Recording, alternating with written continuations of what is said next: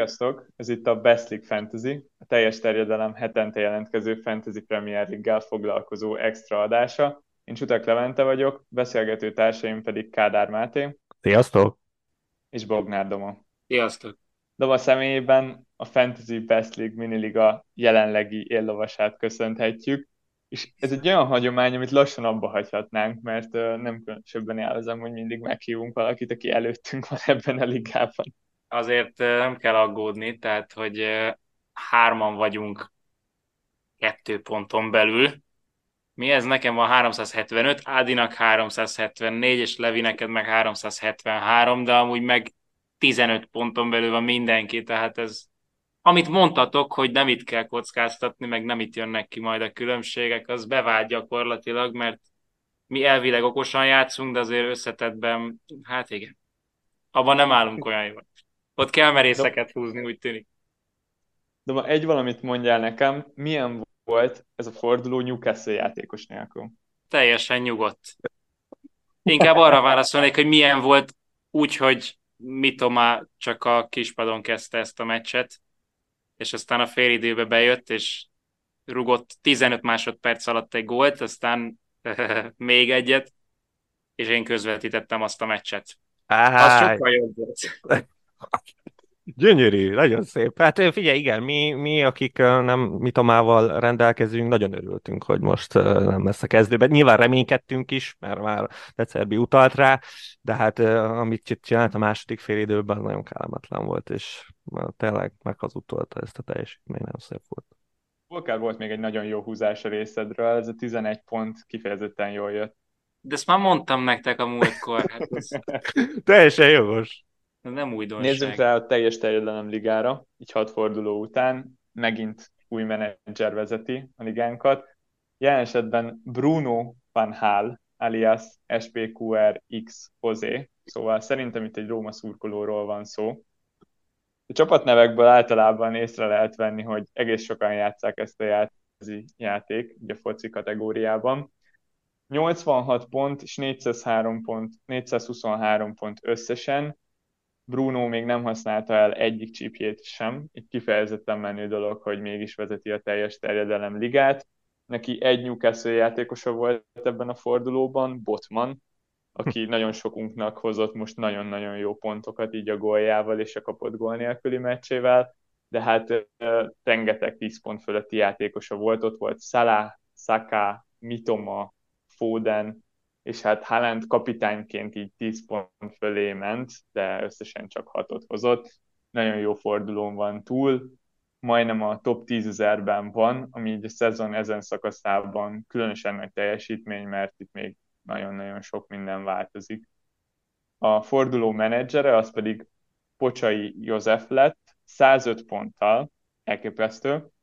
Ő bench boostot használt, viszont a bench boostja nélkül is ő lett volna a forduló legjobbja, mert a padján mindösszesen két pont volt, viszont a kezdőjében ott volt három Newcastle játékos, köztük a forduló legjobbja Trippier 18 ponttal, egyébként az a Bruno Gimaráes, akit megrakott cserekapitánynak 13 ponttal, a kapitánya is nagyon jól sült el, Fernándes rakta meg, legtöbben Haalanddal mentünk, Haaland csak 6 pontot hozott, Fernándes 10 Szóval így összegészében egy óriási fordulón van túl az F. Mert itt a newcastle az alvó óriások megjelentek. Abszolút, abszolút. Pop, Trippier, meg Bruno hatalmasat mert Amúgy talán most tűnik fel, hogy a kapitánya és a cserekapitánya is Bruno. Jaj, de szép. Na és, hát a jövő héten rendezik meg a második fordulóból elhalasztott Luton Burnley meccset, így az FPL csapatok játékosai két meccset fognak játszani a következő fordulóba, ami azt jelenti, hogy elérkezik az első dupla forduló az idei FPL szezonba, és hát én összességében óvatosan kezelném itt a Luton Burnley játékosok behozatalát, de egy közeli wildcard esetén már, már jobban tudom ajánlani. Ti hogy álltok velük? Kérdezem itt elsősorban Domát, aki se Burnley, se Luton játékossal nem rendelkezik és nem is fogok egyszer se ebben a szezonban, azt megígérhetem, mert azért bármennyire is szeretném belelátni azt, hogy bármelyikük brillírozik, nem, nem látom ezt a ezt a kockázatot magam előtt, hogy megérni. Láttam, hogy nagyon sokan behozták most Morris, de hát csak emiatt a két meccs miatt szerintem ö, fölösleges, aztán nyilván meg fogtok cáfolni, mert a fantasyben minden pont számít, de, de én nem számoltam azzal, hogy itt bárkit, bármelyik csapatból be kéne dobálni. Az én padomon ott van Beyer, akire számítani is fogok ezen a héten, mert úgy alakult, hogy Chilwell még mindig a csapatom tagja, és hát őt könnyen lepadoztatom Beyerért. Szóval egy dupla fordulós játékosom lesz, valószínűleg más játékosra nem fogok cserét elkölteni, hasonló indokok miatt, mint amit Doma is mondott.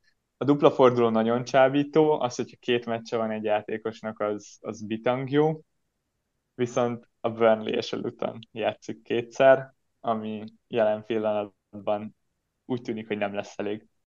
Hát alapvetően én is azt mondanám, hogy, hogy ne hozzuk. Főleg itt ugye Morris az talán az egyetlen igazi ilyen sztár játékos, vagy nagyon kedvelt játékos a Lutonból, meg a Burnleyből, de hát figyelj, én, én egy esetben tudom azt mondani, hogy el lehet rajta gondolkozni, hogyha tényleg itt nagyon közel van ez a wildcard, amit itt előre tervezünk, és látjuk, hogy, hogy a csapatunkra lassan ráfér egy ilyen megújítás, és akkor azt mondom, hogy a rövid távon számolunk Morisszal, akkor erre az egyfordulóra az kétségtelen tény, hogy, hogy jó piknek bizonyulhat. Tehát alapvetően négy pontot biztos, hogy hoz, aztán, hogy többet hozzá, az nem, nem, nem olyan száz százalék, meg hát láttunk már nagyon sokféle dupla fordulót, itt. Emmanuel Dennis az első meccsén egy piros lappal szépen egy mínusz egy vagy két pontot hozott össze, és legtöbbeknél kapitány is volt, szóval itt nagyon sok ilyen dupla fordulós traumát tudnék felhozni, de hát nem tudom, Morris nem tűnik olyan típusú játékosnak, mint Dennis,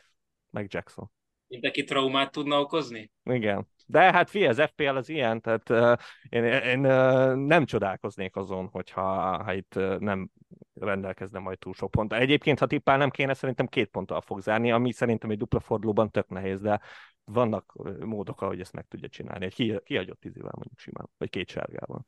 Ettől függetlenül szerintem érdemes lesz beszélni Morrisról, olyannyira, hogy én őt hoztam az eheti kiszemeltemként, Részben azért, mert kétszer fog játszani ebben a fordulóban, részben pedig azért, mert Jackson szerintem nagyon sok menedzser fogja kirakni ebben a fordulóban.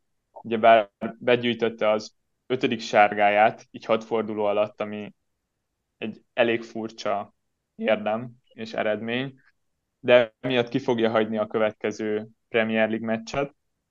Jackson hat meccset játszott, egy gólt lőtt, kihagyott hét nagy helyzetet, és hát XG-ből és XA-ból összesen majdnem 5 termelt, szóval így különösen fájó a teljesítménye, de nagyon sokan fognak megszabadulni tőle ebben a fordulóban. Morris pedig nagyon népszerű pik, ahogy mondtátok ti is, eddig összesen két gólja van, meg egy gólpassza, meccsenként pedig majdnem három lövést átlagol, és ő a Lutonnak a 11-es lövője, ami külön jó egy ilyen dupla fordulóban.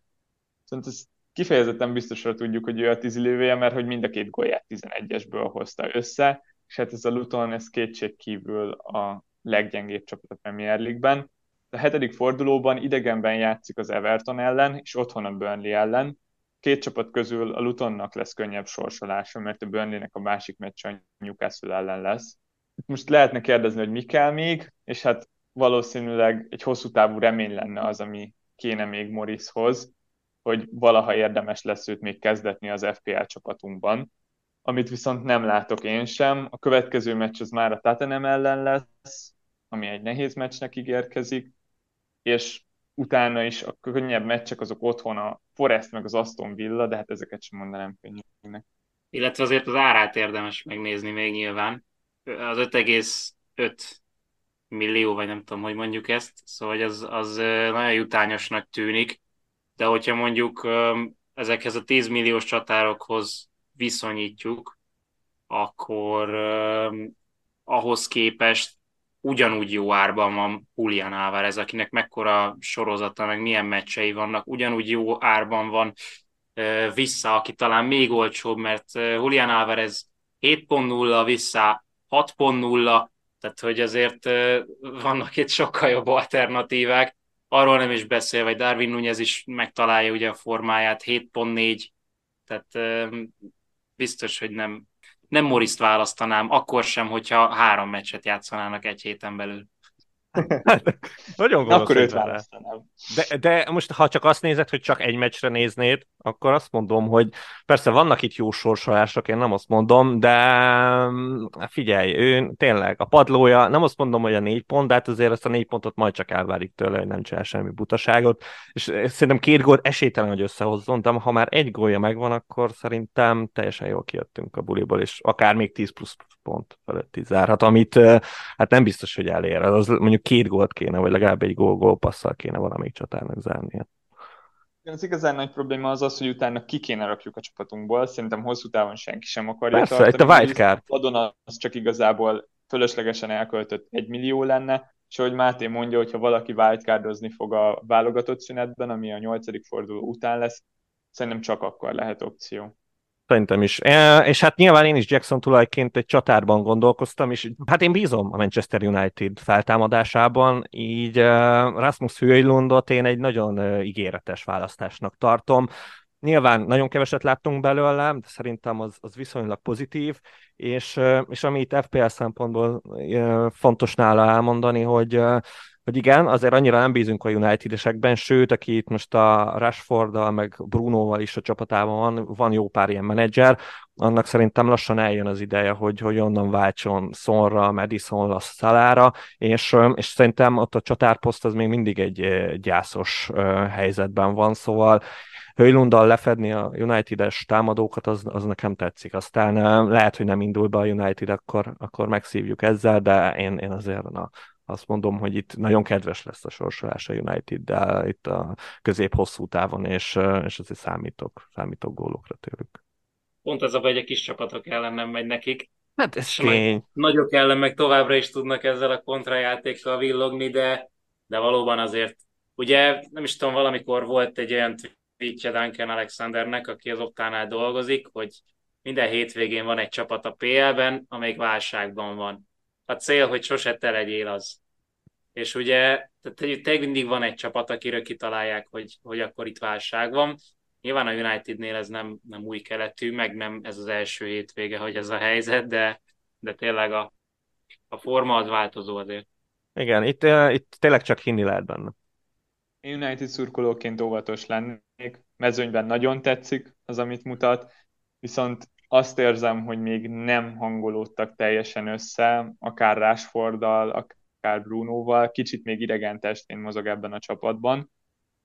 Nagyon ígéretes, ugyanakkor azt is szeretném, hogyha a kora miatt csak szépen lassan lenne beépítve, nem játszana végig minden meccset, és nem kerülne ekkora nyomás alá, szóval én még félnék behozni őt, de azt a taktikát megértem, hogyha így akarnánk lefedni a Brunókat és a Rásfordokat a többi csapatban. Doma, kit hoztál nekünk? Én most kérlek szépen a West Ham-eseket néztem. Azok után ugye, hogy kikaptak a City-től 3-1-re, kikaptak a Liverpooltól is 3-1-re, túl vannak ezen a két meccsen, ami nagyon nagy pozitívum, de egyik meccs se úgy volt 3-1-3-1, hogy lefocizták volna őket a pályáról. A Liverpool tényleg jobb volt azon a meccsen, de voltak olyan időszakai a meccsen belül a West Hamnek, amikor jobban játszott. Ward-Prowse pedig különösen megmutatta azt, hogy, hogy miért is igazolták le. Minden pontrugás ugye az övé, minden szabadrugást ő vállal el, minden akcióban szerepet vállal, tehát nem csak a pontrugások, úgyhogy szerintem egy nagyon-nagyon jó választás, és ráadásul itt azután, hogy a válogatott szünet előtt még pont játszanak a newcastle mm, elég kegyes lesz a sorsolásuk.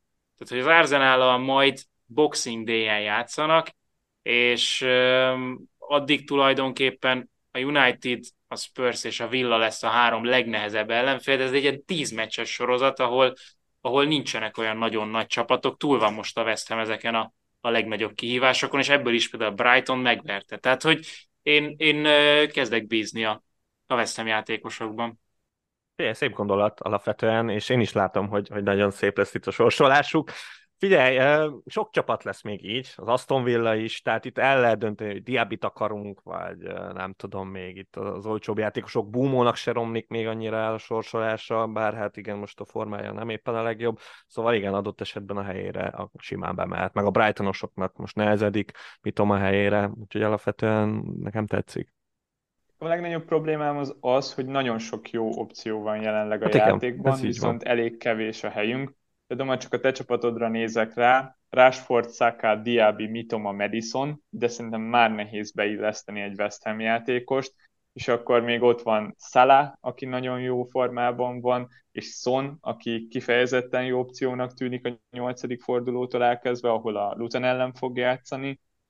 Így én azt érzem, hogy bár jó opciónak tűnnek a West Ham-esek, szerintem nem éri meg rájuk szánni azt az egy helyet a csapatunkban, túl sok, túl sok jó játékos elérhető jelenleg. Nekem ez az egyetlen problémám a vesztemesekkel.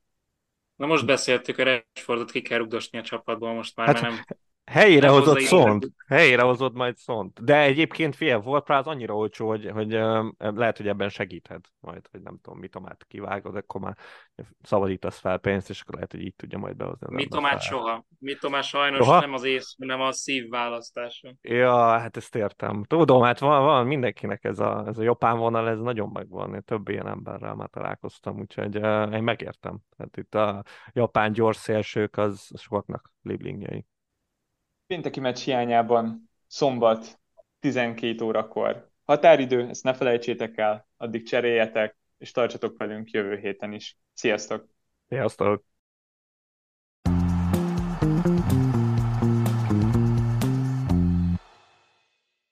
Ez a műsor a Béton közösség tagja.